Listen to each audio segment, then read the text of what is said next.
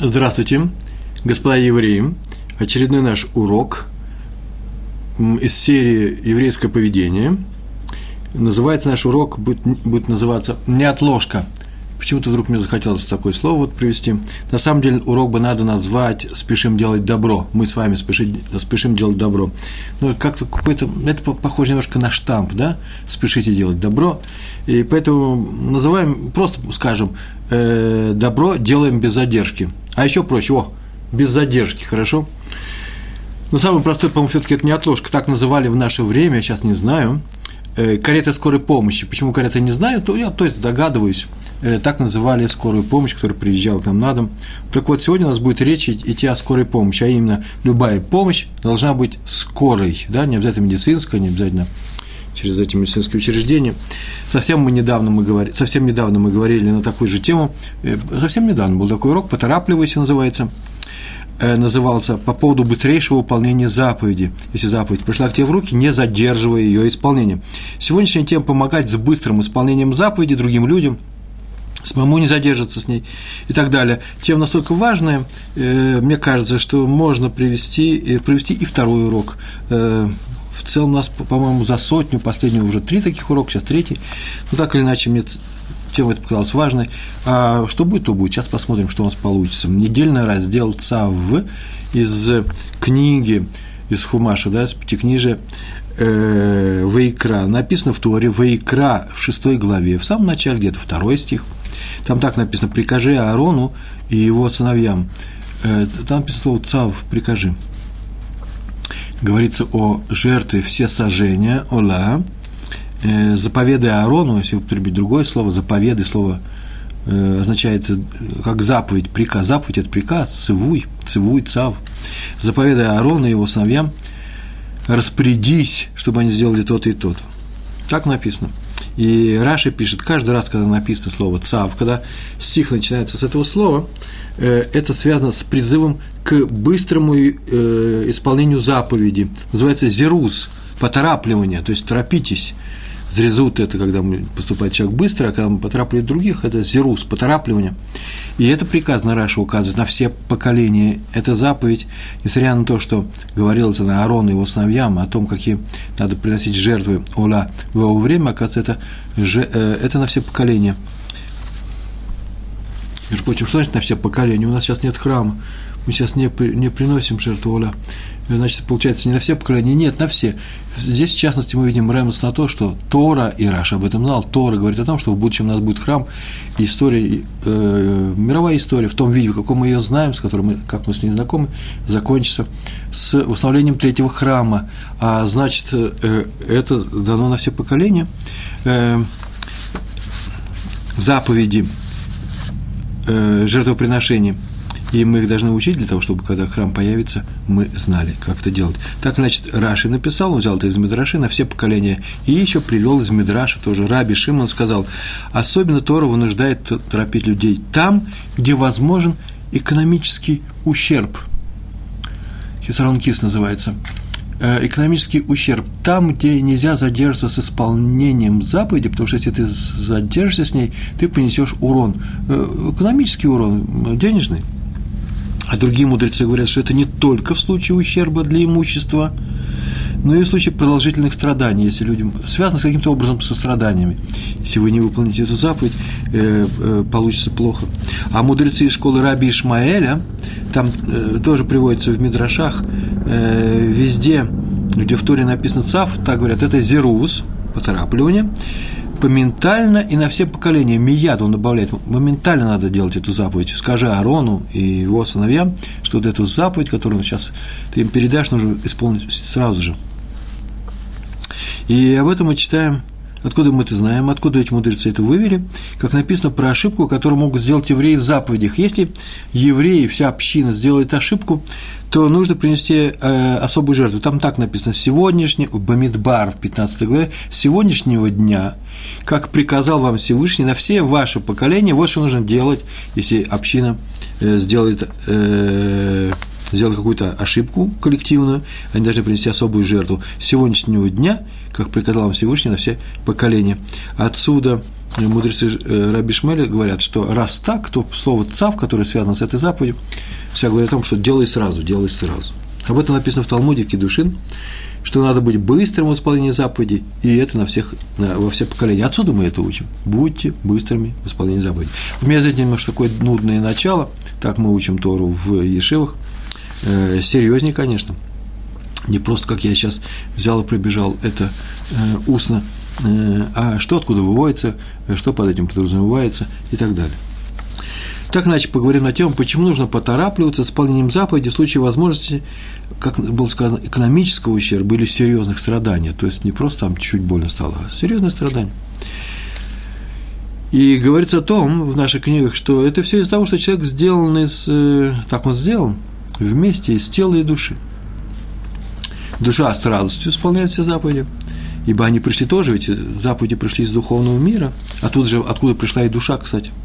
Но тело тело, оно заделано в земной сфере, оно из земли сделано, во-первых, и оно интересуется, если можно говорить про интересы тела, только земными радостями, э, э, тем, как можно избрать земные неудовольствия, земные страдания и так далее. И поэтому заповеди, которые пришли из духовного мира, наше тело не торопится исполнять. Поэтому нужно его подгонять, им нужно уметь управлять. Впрочем, есть такие заповеди, которые тело тоже исполняет с радостью.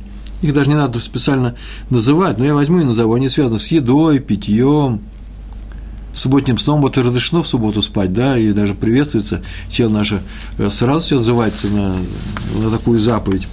Общем, любые, э, любая вещь, которая, ну, субботние трапезы, кидуш, маца на Песах, например, а сейчас мы стоим в реальном нашем времени, стоим, э, совсем немного осталось Божьей помощью, будет у нас Пурим, и то тело вообще тоже радуется, у многих оно радуется, в Пурим тоже известно, есть земные радости своего рода. Э, а вот в частности, например, сказано, что выполнение заповеди справлять праздниками, праздниками Торы, а именно Песах, э, Сукот и Шивот в другом порядке, то эти праздники нужно справлять с мясом и вином на столе. Это будет радость и веселье. Видите, для тела тоже кое-что дается. В этом душа и тело равны, и душа радостно относится к этим заповедям, с удовольствием их делает, и тем более тело. Но в тех заповедях, где нет для тела никакого удовольствия, особенно в заповедях, связанных с ущербом телесным, или материального, или телесного характера, тут тело надо, конечно, подгонять, заставлять, управлять им, не идти на поводу у тела, а быть его хозяином.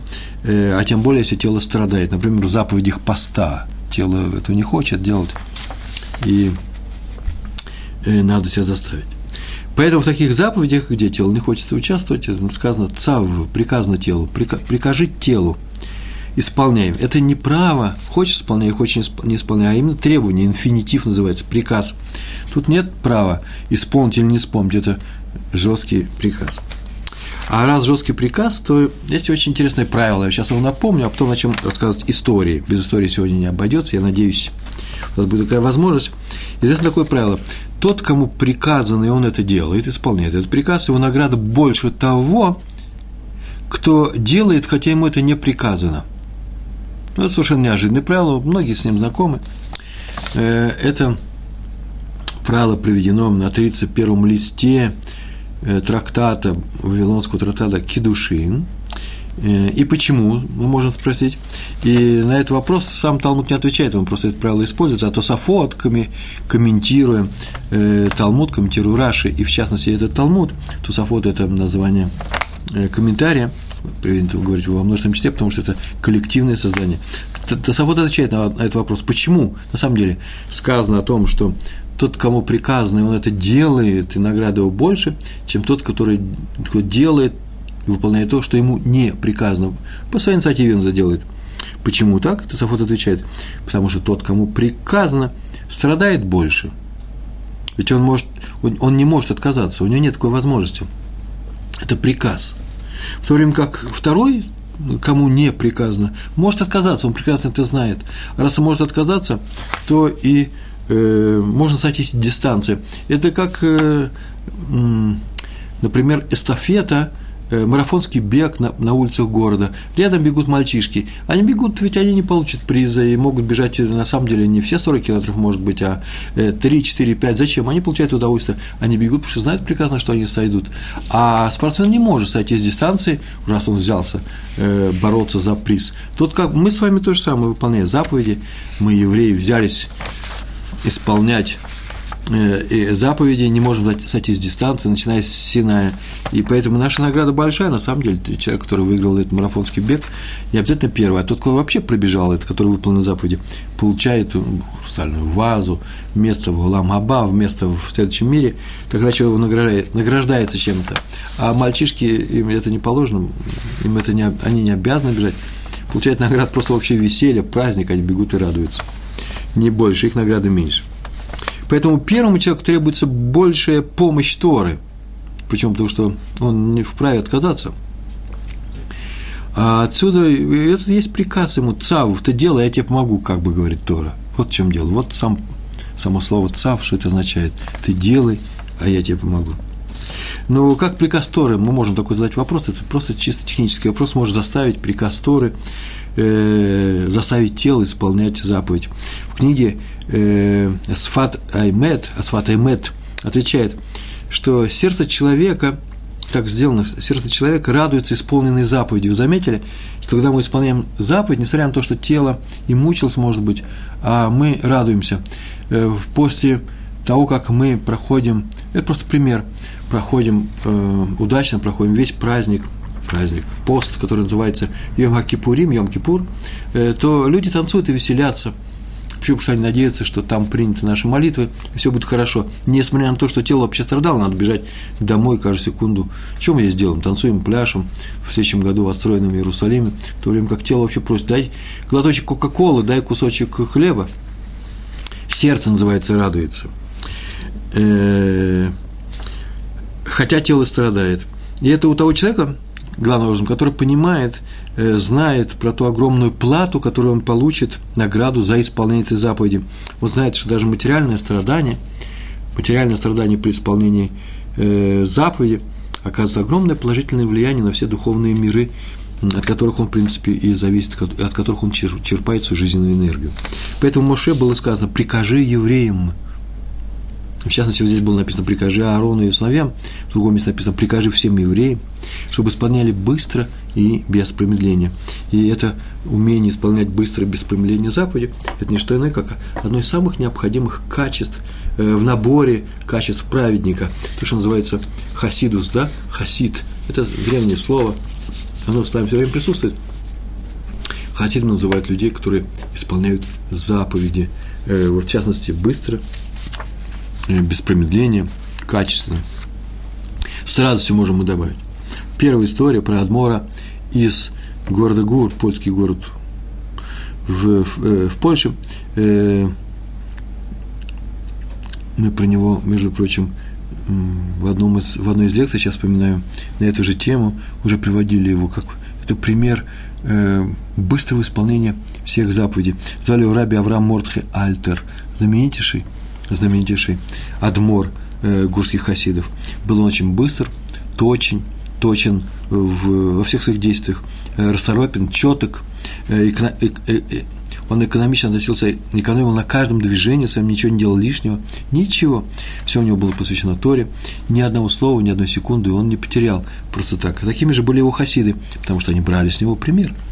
говорят, что по его, по его приходу, когда он приходил на молитву, Хасиды проверяли, проверяли свои часы. Наверное, были у них какие-то часы, не знаю, на руке, а может быть, луковицы, которые носили на, в кармане жилетки. Э, не было тогда службы точного времени. Так вот, у гурских хасидов была такая служба.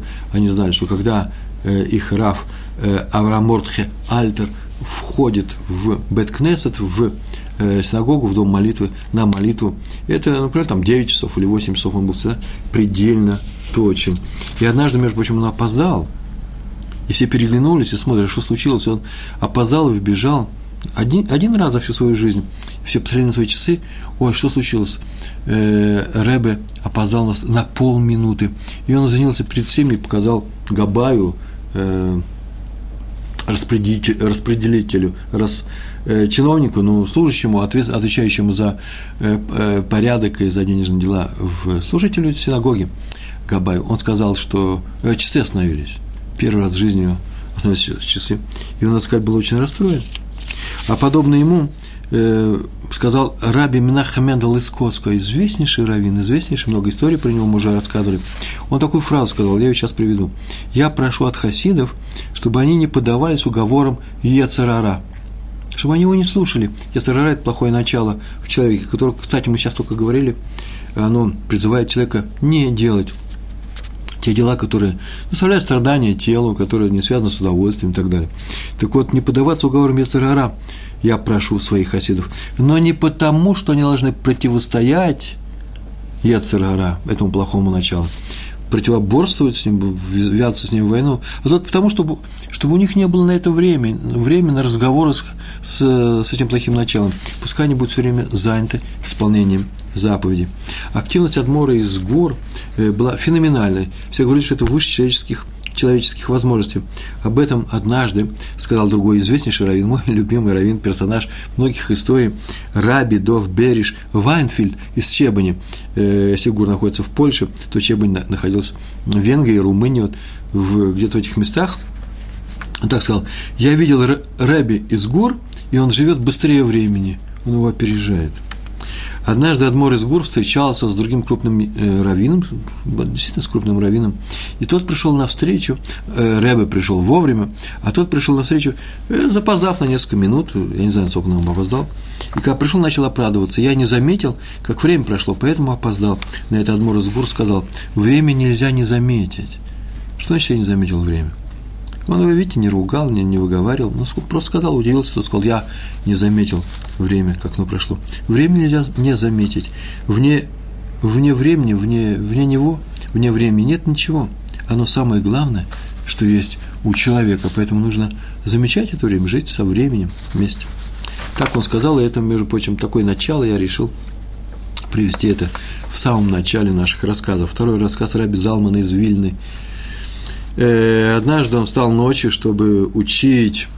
У них был с, с его другом, служителем синагоги, кстати. Он был еще довольно-таки относительно молодой. И встал он ночью, у них был ночной урок, они спали где-то с вечера, а потом ночью просыпаются в определенное время и шли учиться. И он пришел его разбудить, это он не встает, устал, ну, как-то по некоторым причинам он не вставал. И тогда э, Рэби Залманы, э, Раби Залманы, э,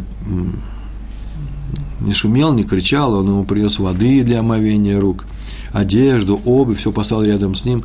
Все готово, только поставь ноги вот в эти тапочки, идем учиться. И так он сказал, когда тот проснулся, и они уже пошли, он сказал, нельзя лениться в исполнении заповеди. И тот человек донес эти слова до всех остальных, и записали за Рэба Залмана из Вильны, из города Вильнюс. И так он сказал, нельзя человеку лениться. Если человек лежит, и ему лень вставать, и ему говорят, что, ну, предположим, что им пришли и сказали, ты лежишь вот, э, а у тебя напротив дома на дороге лежит кошелек с золотыми монетами, и могут взять другие люди, э, тебе не хотелось бы встать, он тут же побежит, э, и, может, даже не оденется толком, почему? Потому что потерянные золотые монеты, и еще, если он известно, известно ему, что это не надо даже возвращать никому, это лично его, все зависит только от его расторопности, и он побежит, забыв про сон, и про то, что он не, не обут, он побежит там камни на дороге, он может поранить ноги. Он будет очень торопиться. Э, так вот, как с золотом, так и надо поступать и с заповедями. На тот свет ведь человек не берет богатство, и даже не берет, тоже непростая вещь, свою заслуженную честь, уважение других людей. Ничего этого он не берет. Общее мнение о нем – о, это хороший человек, праведник, это богатый человек, он много помогал. Ничего этого нет. Вот если он много помогал, вот это э, за ним останется, только исполнение заповедей. А раз так, если бы он знал, как высоко там ценятся эти заповеди, как, как они ценятся там на небе, да, высоко, э, то он бы не ленился, как не ленится, как он не проявляет никакой лени, когда бежит за кошельком золотом. Вот, кстати, между такой маленький рассказик, я не знаю, вставил я его сюда – это известная вещь, и вот часто приводит его. Так написано про Наполеона, в каких-то книгах про Наполеона. Есть такая вещь, что он однажды спал в каких-то своих боях, он был полководец, генерал, может, он еще был совсем молодой, еще не был императором, а может, уже император. Так иначе он спал на земле, прям в палатке где-то, э, холодно было перед боем или после боя, укутанный солдатскими шинелями, и захотел ему пить, так он рассказывал его полководцы, груши, кто там еще с ними были, э, разные соратники, рассказывали, захотел ему очень пить. Но так он согрелся под этими э, одеялами, под этими шинелями, нужно было встать, выйти, там пройти какое-то количество метров до бочки с водой, где стояла бочка. Ему было лень, просто лень. Бывает такой лень вставать. И он подумал, вот интересно, так говорил Наполеон о себе, вот интересно, я Наполеон, я император или там полководец. Всем людям лень, и мне лень. Чем же я от всех отличаюсь? Как только он об этом подумал, тут же вскочил и побежал, чтобы отличаться от всех остальных. Поэтому он и получил то, что в жизни то он, что он получил. Он был первый в Европе, самый сильный правитель. Он хотел отличаться. Но это у него такое, такое желание, такая гайва называется, э, желание почета, власти, желание власти, или чтобы славы. Вот очень хотелось ему славы. А ведь еврейский народ похож на Наполеона в том смысле, что мы-то отличаемся от других э, народов, так было сказано, Амсагулы, а именно тем, что выполняют заповеди. Раз мы э, отличаемся от других народов тем, что мы получили заповеди, ее очень, их очень много, так надо, наверное, не проявлять лень, как остальные народы проявляют ее по отношению э, к своим каким-то обязательствам, а надо, наоборот, здорово отличаться и бежать их исполнять. Вот мне пример кажется – Э, важным здесь. Если еврей не спешит исполнять заповеди своего отца, который на небе, то чем отличается от других народов? Этому нас учит просто эта история про Наполеона. Как мы знаем, есть две причины, мы уже говорили на, этом, на эту тему, э, по которым человек не спешит исполнять заповедь. Что ему мешает? Вот есть заповедь, чем ему мешает? Можно спросить, между прочим, э, дети сидят сюда, трапеза субботняя, после чего мужчины говорят, мужчины говорят зимун в конце, и читают Беркат Амазон, все закончилось. И они идут, разговор разговаривают, все, закончилась трапеза. А э, ведь можно же ведь и не, не участвовать с ними, вот девочки, например, маленькие, э, и можно не участвовать, взрослые девушки, взрослые женщины, они разговаривают в сторонке, и будут что разговаривать, они могут разговаривать, а могут взять книжку и почитать, хорошая книжка на хорошем красивом иврите, связана, может быть, даже с заповедями, заповедями, но они не торопятся читать Беркат Амазон. Почему произнести его? Да потому что есть время. А ведь времени-то нет. Сказано исполняй заповедь сразу, когда она пришла в твои руки. Как только закончилась еда, и ты не собираешься больше есть, тут же нужно читать, э, приносить Беркат Амазон. Это один из этих примеров, ни больше, ни меньше.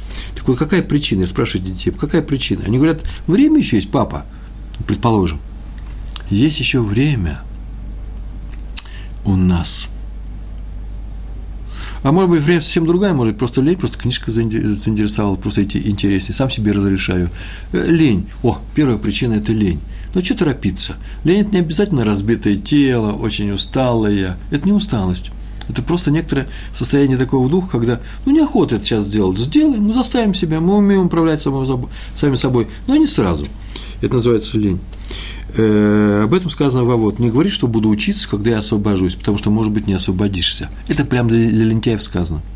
А вторая причина, совершенно нестандартная, неожиданная, и мы говорили совсем недавно на, на уроке про на ту же тему, поторапливайся. Оказывается, заповедь, с которой не спешат, которую не спешат исполнить, она выглядит немножко дешевой, она э, в глазах других людей, в глазах от самого этого человека. А это называется дзельзуль. Это называется Э, э, нехорошая вещь по отношению к Торе. Ее нужно делать э, хорошей, интересной, славной, высокой, святой в глазах других людей. Это будет кидушаши. А вот удешевление этой заповеди, ничего с ней торопиться, я еще успею сделать. Пренебрежение. О, хорошее слово. Это называется пренебрежение. Это недостойная вещь. У нас еще несколько есть вещей. Но вот что пишет Рамбам законах Ишут называется, связанных с некоторыми вещами, э, связанных с размножением людей. Вы понимаете. Так вот, во второй части этих законов там так написано, что на человека возложена заповедь размножаться. Прурву называется. Прурву. Плодитесь и размножайтесь. Плодитесь, пру, а слово при, плод, рву, ко много, ров, арбе, э, размножайтесь. И написано, на человека возложен заповедь размножаться. Так пишет Рамбам. Когда? Начиная с 17 лет. Так написал Рамбам. Есть у него на что опереться, он не просто так на что положиться. Он не просто так это написал. И дописал, но если он учит Тору, молодой человек, кто свободен? Нет, на нем эта заповедь считается невозможно. Я объяснил, почему? Потому что тот, кто занят одной заповедью, свободен от другой. Э, это общее правило. Если на самом деле я занят какой-то заповедью, и мне не то, что не досуг отрываться, отвлекаться от нее, а потому что она не будет исполнена хорошо, то в это время я могу не свободен от исполнения другой заповеди. Ну, простой пример, может быть, сомнительный пример. Если я даю урок э, где-то на семинаре, в выездном, в другом государстве, в другом городе, и время подходит. И так получилось, что урок затянулся, вместо того, чтобы час э, его говорить, э, он уже идет третий час, люди воодушевлены, задают вопросы. Я его не могу прерывать. В принципе, я могу его не прерывать, несмотря на то, что сейчас подходит, кончается время произнесения э, э, чтения дневной молитвы Минха. Я свободен от чтения Минхи сейчас. Почему? Потому что я сейчас занят э, другой заповедью. То же самое и здесь. Рамбам сказал, тот, кто учит Тору, а это такая заповедь учить Тору, он постоянно учит, не просто от, э, отвлекается, нет, он все время учится, вся его жизнь на это положена. Он, в принципе, свободен от э, необходимости исполнить заповедь, которая называется прурву. Он может не делать новую семью, э, создавать семью, он может не жениться. И вот Рабель Ханан Бонем Вассерман нашел на эту большую трудность. А именно, так сказано в Талмуде, в трактате Мед Катан, девятый лист, там так сказано – заповедь, которую нельзя сделать при помощи других людей, попросить их это сделать, называется шлухим, попросить их сделать для тебя или для кого-то еще. Так вот, для нее надо оставить Тору и заняться ею. И тогда мы не говорим занят мецвой, э, свободен от мецвы. То есть, если ты выполняешь какую-то заповедь, то свободен от другой заповеди. Повторяю, если ты выполняешь, если ты не можешь сделать заповедь другими людьми, при помощи других людей, ты тогда э, должен оставить Тору и пойти, пойти выполнять эту заповедь. Почему? Потому что человек не может поручить другому сделать семью. Семье, сделать семью – это моя заповедь. А почему Рамбам написал, что для митцвы про урву, для заповеди про урву не надо оставлять Тору? Ведь ее же нельзя, эту заповедь, выполнить при помощи других людей. Я ответил, да потому что эту заповедь можно выполнить потом, еще есть время – и все равно остается трудность, противоречие некоторые в этих словах. Послушайте, зачем Рамбам написал вслед за этим, но есть, вот слова таки он написал, но есть, и прошло 20 лет, то есть теперь человеку 37 лет, и он все еще не женился, это нарушение заповеди.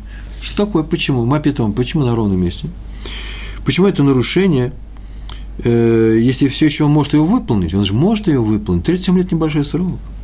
А если он считает, что каждый день на него возложена такая заповедь про уру, каждый день, то почему он свободен от нее в течение 20 лет? Или-или. Ответ. Нарушил мецву, то есть нарушил выполнение заповеди, этот человек, почему он нарушил ее? Потому что ибо за такой срок он мог ее выполнить, но не выполнил. Значит, ему не досуг ее выполнять, не хочется, неохота, а не потому, что он учит Тору. Мог он выполнить, мог найти время. Он был свободен найти, на самом деле, но мог найти. Так написано в Талмуде, трактат Могила. Когда куаним работают в храме, куаним – это священники, да, выполняли определенную работу в храме, то они прекращают свою работу и идут слушать Могилу, если это все происходит в Пурим. В Пурим тоже шла работа в храме, но вот если сейчас читается Могила, э, свиток Эстер, они прекращают свою работу. Прямо так написано, прекращают, Маватлим и Тософот спрашивает, Тософот, мы говорили об этом, это комментарий на, это, на Талмуд, почему это прекращает? Надо сказать, прерывают. Сейчас они ее остановили, пошли, послушали трактат э, э, свиток Эстер, книгу Эстер, а после чего возвращаются и работают. Почему сказано, э, почему сказано прекращают? Прекратите, значит вообще прекратите. Тут сказано прекращают. Ведь после Могилы у них еще много работы в храме.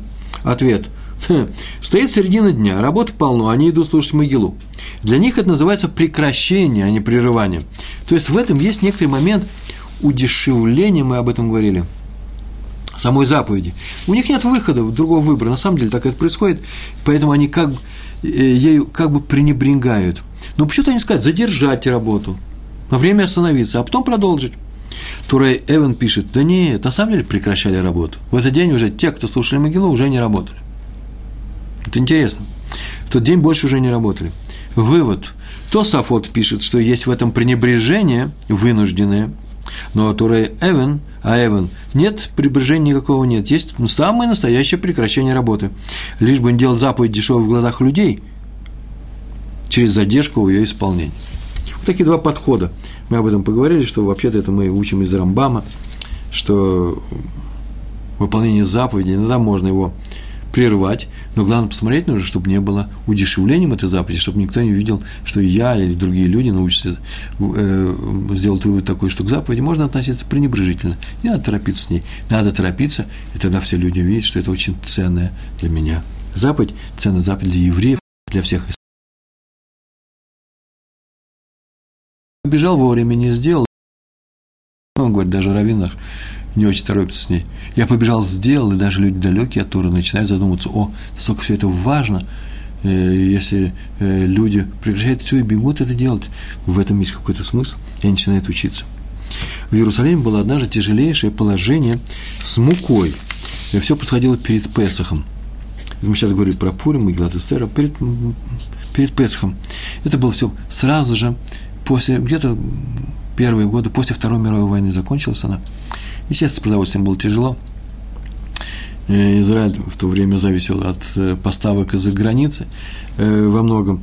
И власти решили выдавать муку по карточкам.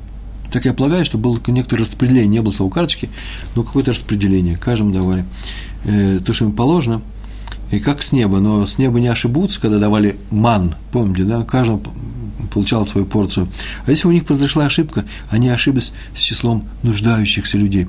И очень быстро мука кончилась, и э, была задержка. Э, мука была, но ее не мололи на мельнице, почему что не было распоряжения властей. Ну, значит, скоро начнут молоть. Скоро начнут молоть, можно было не успеть к Песоху. К Песоху нужно было уже купить э, помолотую муку, может быть, осталось там несколько дней. Надо было срочно исправлять эту ошибку.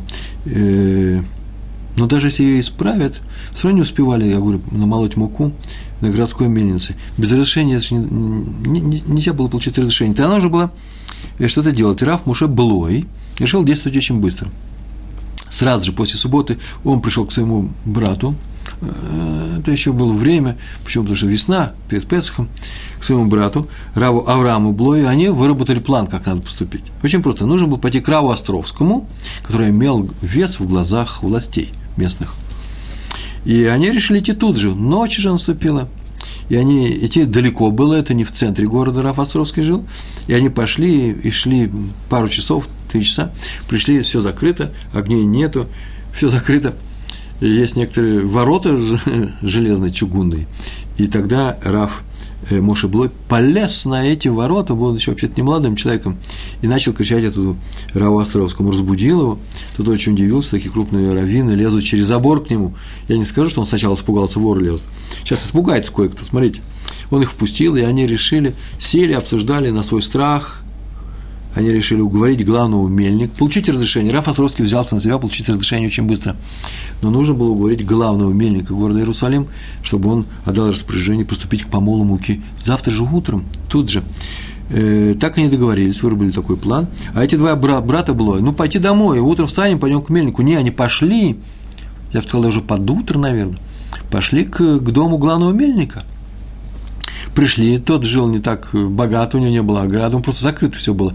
Они долго стучались, им долго не открывали, уж точно думали, наверное, что бандиты ломятся, и, наконец-таки, их впустили, и они начали уговаривать эту главного мельника начать на свой страх и риск молоть муку.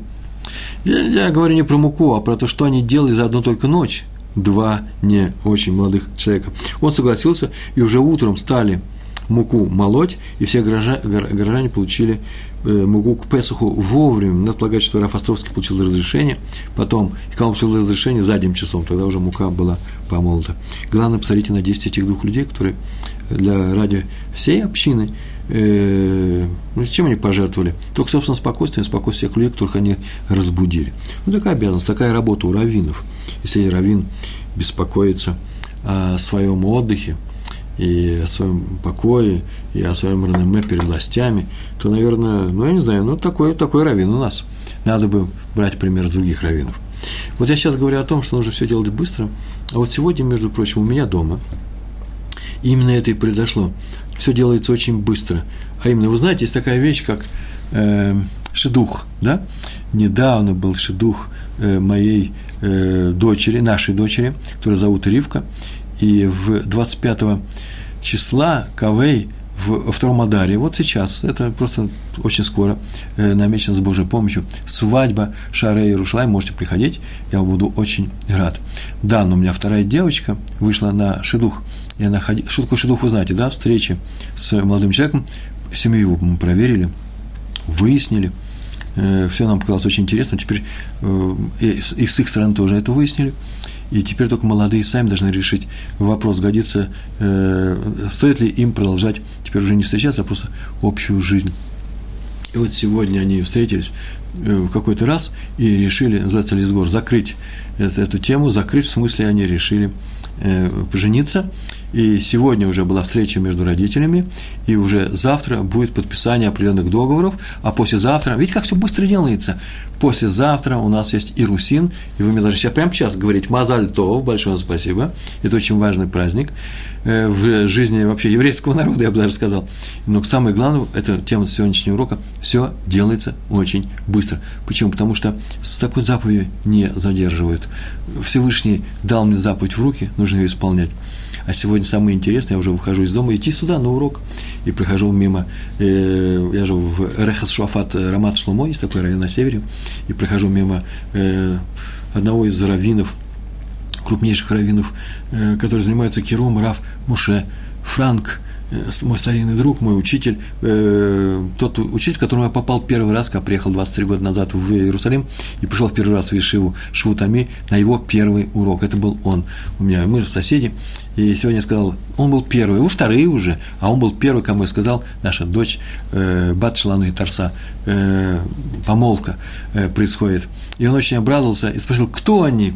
Я ему сказал, я сказал, что это семья с севера, с Рахасим, э, семья, известная семья, э, э, отец, даже еще не успел сказать про, про, про, про мальчика, про молодого человека, про его сына, отец является руководителем Кололя известного, э, там фамилия Элицур. И он как обрался Раф Моша Франк. Я первый раз вообще вижу, взрослый человек, э, много за 70 лет, начинает танцевать на улице в Иерусалиме и радоваться. Э, так он обрадовался. И объясняет, да это мой любимый ученик. В свое время, когда, в свое время, как сок там, 30-40 30 лет, наверное, больше, ходил молодым человеком еще, отец нынешнего нашего жениха к нему, и он обрадовался. Тоже он не задерживал свою радость и веселье. Тут, тут же, как только он узнал об этом, он начал танцевать. Вот на эту тему и урок у нас сегодня. Когда приходит заповедь, начинаем тут же танцевать. Ой, извините, начинаем тут же ее исполнять. Сегодня разговаривали про Иерусалим, про тяжелое положение с Песхом, слава Богу, все все его все получили. И сейчас чем мы поговорим на эту тему? Еще раз про Адмора из Гур, кстати, Раби Авраама Мортхи Альтера, да, автор Имра Имет. Он экономил время буквально на всем. Вообще о нем можно рассказать длинные рассказы, очень много такого. Очень интересно. Для него была важна каждая минута. Например, как он ел. Ему на стол сразу подавали все блюда, чтобы не было задержки, чтобы он не сидел и ждал, как что-то принесут. Сразу все давали. И он ел, не все сразу, не вместе, он был культурным человеком. Польша, интеллигентнейший человек – за много языков. Нет, он ел одно с другим очень быстро, не отвлекаясь ни на что. Почему? Потому что он выполнял заповедь, надо ухаживать своим телом. Я получил тело, и сейчас я, я его буду кормить, чтобы потом я мог учиться. Это очень важно, и учить.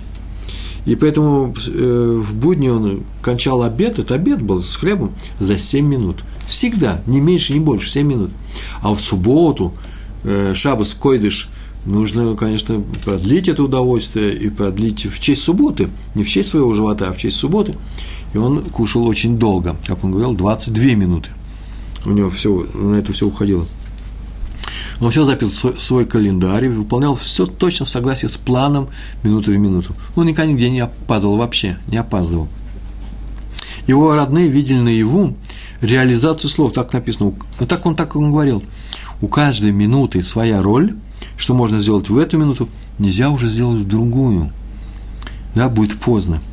Э, я уже говорил, что его все, больше всего расстраивало в людях только одно качество – опоздание. Почему? Потому что он считал, что это время-то и у него забрали. И он еще такую фразу говорил – кто подвижен, быстро подвижен, вот все делали быстро, тот ничего не боится. Ибо начинает раньше установленного срока, чтобы не опоздать. Хм, на эту тему я тоже говорил. Я знаю некоторых людей, вот я и сам умею опаздывать.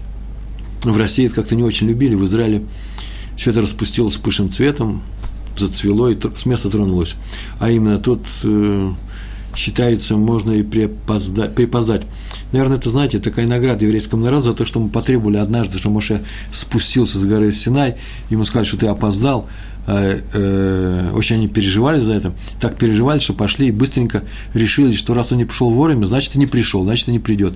И сделали себе, э, как называется, телец из золота, начали поклоняться, в общем, что-то они начали делать, и за это э, чуть не пострадал весь наш народ, вернее, пострадал, но чтобы было искупление за такое страшное прегрешение, как почитание, поклонение каким-то идолам, э, то был сделан храм. Кстати, между прочим, мы переносной храм, что который да, искупает нашу вину, в частности, эту вину.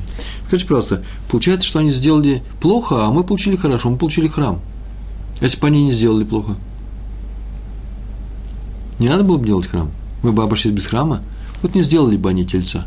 Или Моше сказал, я здесь 40 дней должен привести, дай-ка я приду из 39 с половиной дней.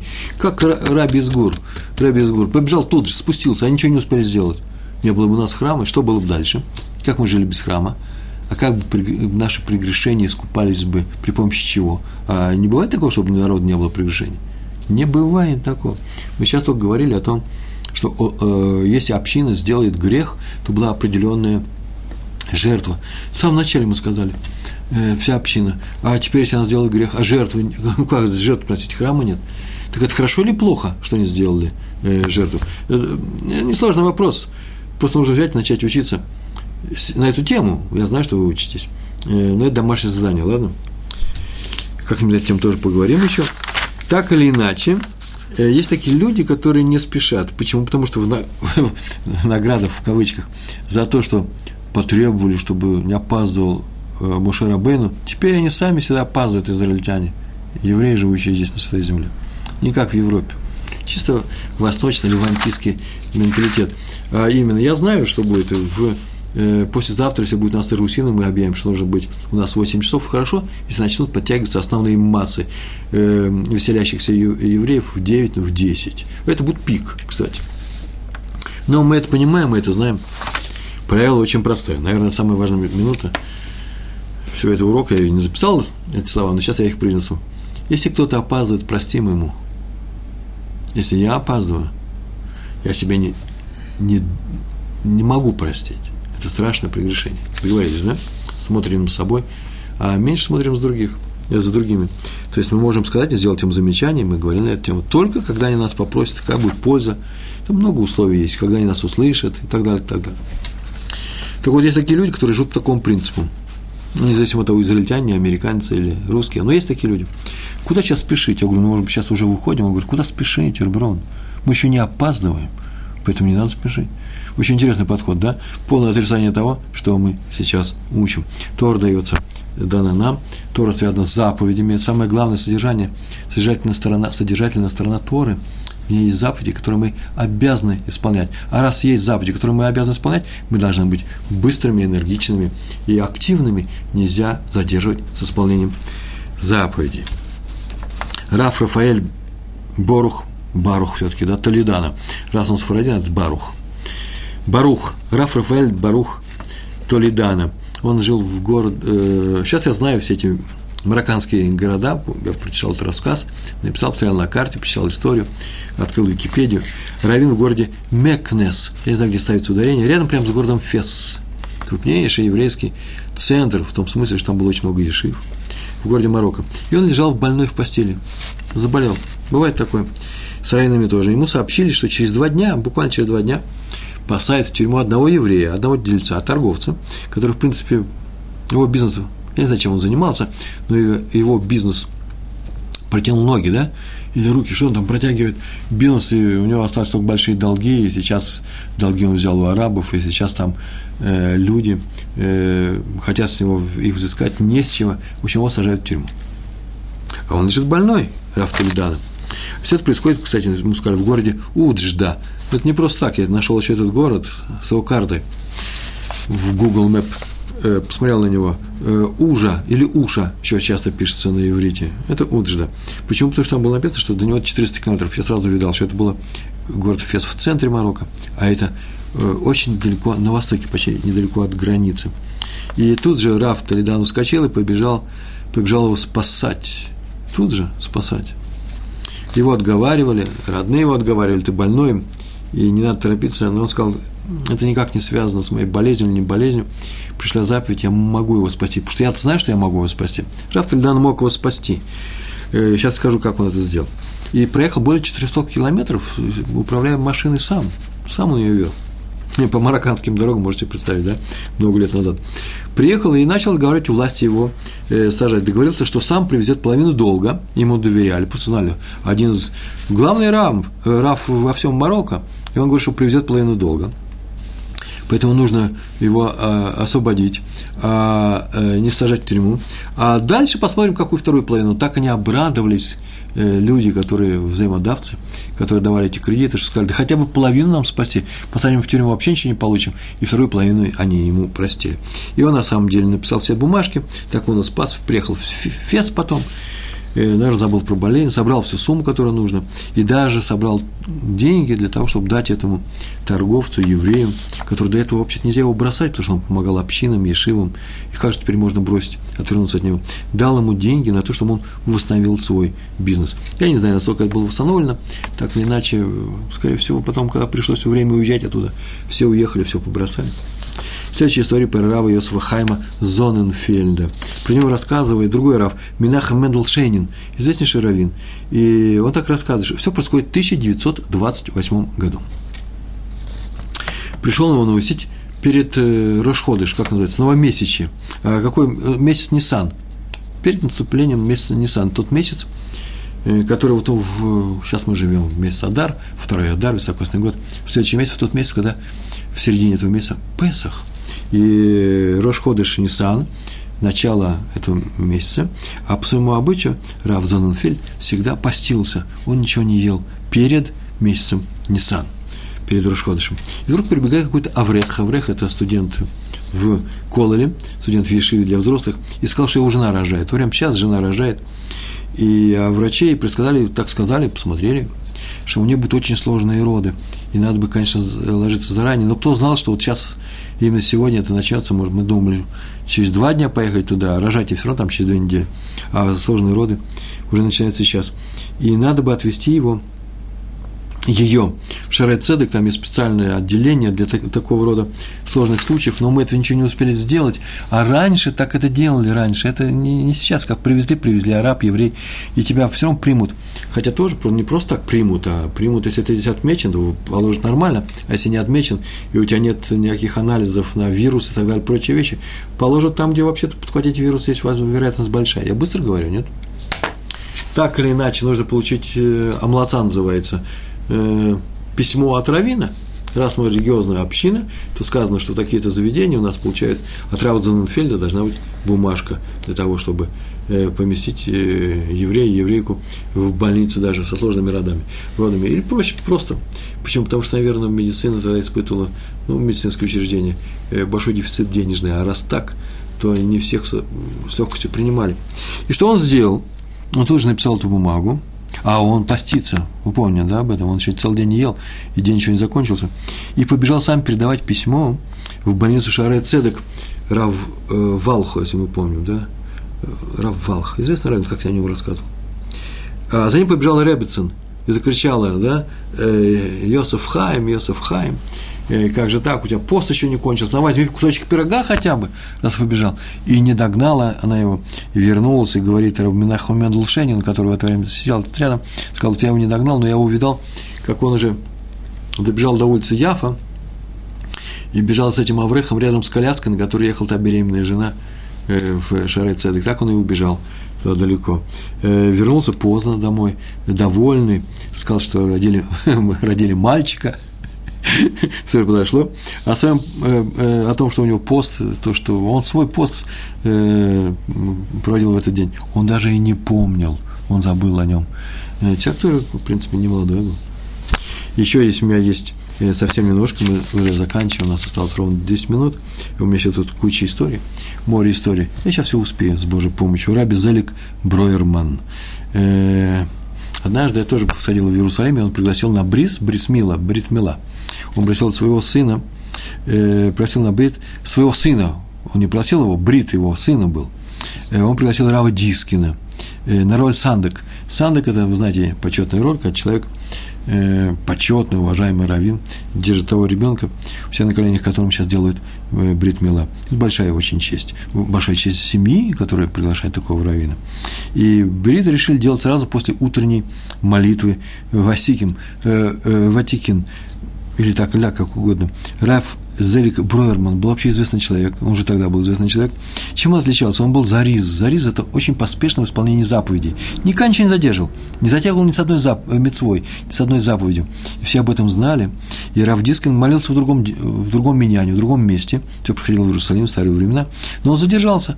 Ну, почему какой-то причине. И тогда Раф Зелик взял сына себе на колени и сказал, мой или чтобы начинал. Не будем ждать никого, потому что время пришло кончился молитва Васиким, тут же начинаем. И когда Авдискин пришел, все перепугались, он, наверное, сейчас расстроится. Он не только не рассердился, не только не расстроился, он даже похвалил, правильно вы сделали. Что сделал, что э, так и нужно поступать, скажет заповедь. Остался на угощение и принял участие в этом легком угощении. И отметили все, что раньше Равдискин никогда не оставался на угощение после бритмила. У него были уроки и убегал. И обычно Равзарик так говорил, не успевают, когда есть время, а успевают, когда нет времени. Ну, интересное выражение. Тоже может провести параллель с тем выражением, которое мы учили раньше. Не успевают, когда есть время, а успевают, когда нет времени. То есть к времени относится, как будто оно уходит. Поэтому нужно все успеть. Еще про один брит, брит Мила, Раби Авраам Муртхальтер из Гур, мы о нем все время говорим, никогда не отказывался, когда его приглашали сандеком. У гурских хасидов это называется, прям такое название, Герер Брис. Герер Брис – это гурский, слово гер, да, гур, э, брит.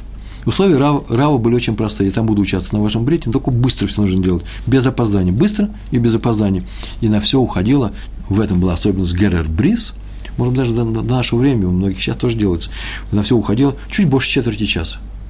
За 15 минут все проходило, проходило. А именно, сам брит, легкая закуска, песни Деврей Тейра, э, слова. Все это не успевали. В Зоре написано, что в заслугу того, что Авраам поднялся рано утром, так написано, когда он шел на Акидат Исхак, на то, что, то, что по-русски называется жертвоприношение, Ицха, жертвоприношение Ицхака, он поднялся рано утром, мог пойти и в 12. Что ж ехать, идти, спешить убивать своего сына? Нет, была заповедь, он бежит сразу сделать все. Так, так вот так делал Авраам, вы это, наверное, учили. Так вот, заслугу того, что Авраам поднялся рано утром, отправился на Акидат Исхак, не откладывая заповедь в долгий ящик, я бы так сказал то заслугу этого перед евреями расступилось море Ямсуф, когда выходили евреи исход да, из Египта. Причем расступилось в тот же утренний час, секунду в секунду, когда встал э, э, э, Авраам, поднялся Авраам утром. Как написано в Зоре. Адмор из Кулин, если было такое место, он себя выполнял заповеди, быстро, поспешно, вовремя, без задержки, качественно выполнял. И даже во время войны Э, во время страшного голода, он всегда выполнял заповедь трех мацот. Находил, это не в лагере было, это было в тех местах, где они жили, находил муку э, и всегда выполнял три мацы. Вы знаете, что на Седер, Песах, нужно три мацы иметь, да, и можно выполнить эту заповедь э, мацы на цедр, пасхальный вечерний ужин. Однажды он набрал э, муки, испек много мацот, сам испек, и многие пришли к нему, он объявил, что каждая семья получает по три мацы. Раз заповедь три, три мацы, он получает по три мацы, каждая семья. Я вообще думаю, что тут, наверное, пришли люди, которые просто вообще были голодные. Ну, каждый получил по три мацы. Нет, были религиозные люди, полностью религиозные. Стоял длинная очередь, и Раби каждому давал в руки три мацы от каждой семьи. Он их всех знал. Вдруг настала очередь сына Раби Довида из Сертов. Был еще такой раввин. Известный раввин из Сертов хасиды все. И тот попросил шесть мацот. Э, Раф объяснил ему, что каждый получает только три. Но тот настаивал. Ну, Раф сказал ему, что если ты сейчас получишь шесть, значит, кто-то не получит свою порцию. Он все равно настаивал. В общем, делать нечего, дал ему шесть мацот, что теперь делать? И тот довольный ушел. И закончилась раздача. Вот э, на следующий день начинается, скоро будет начинаться Песах, и вдруг выяснилось, что сам Раф Искулин ничего себе это не оставил. В пылу раздачи, это сознательно, несознательно – э, у него маца это не осталось, а теперь как он выполнит эту заповедь? И вдруг приходит сын Рав Довида из Сертова и приносит три мацы и говорит о том, что отец просил передать ему, что он заранее знал, что Раф Искулин себе ничего не оставит. Так он быстро и качественно исполняет заповеди, что просто забудет о себе самом. И вот он взял для него три мацы, а сейчас он их возвращает. И, и все обрадовались, главным образом обрадовалась семья Рава Адмора из Скулин. Это тоже называется быстрое исполнение заповеди. Но смотрите, он это делал себе во вред, а второй человек, Равин, знал, Э, качество этого человека, отдавать все свое, и как бы он не остался вообще без э, мацы, ему она была оставлена. Еще теперь у нас осталось с вами ровно 4 минуты, и поэтому я вам расскажу о том, еще совсем несколько слов. Трактат «А вот», вторая глава, у меня написано, что это 20-я Мишна во второй главе. Но, возможно, в, вы знаете, да, что в разных изданиях, не в разных изданиях книг, которые сейчас выходят, а в разных принятых изданиях, есть несколько э, способов издания э, Перкиавод, э, они по-разному комплектуются главы полностью, а вот как там делится Мишнайот по-разному. Так вот у меня написано, что это 20-й Мишна, в том, в том Сидуре, который я переводил на русский язык, в Сидуре на субботу, Нусах Ашкинаса, Нусах Сфарад, это была 20-я Мишна. Там так написано, а все знают эту Мишну, о чем я говорю. День короток, работы много, работники ленивы, кстати, а хозяин подгоняет – все знают это, все даже знают смысл всего этого. Раби Рухам Лейбойц объясняет, хозяин торопит, что значит хозяин торопит? Всевышний не ждет. Вот что, почему он торопит? Он подгоняет. Его шхина не задерживается. Человек должен сам за ней успеть. Она проходит и возможность исполнить что-то исчезает. Нет в жизни ни одной паузы, так говорит Раби Рухам Лейбовец. Лейбовец. Э, ни одной остановки, нету этого.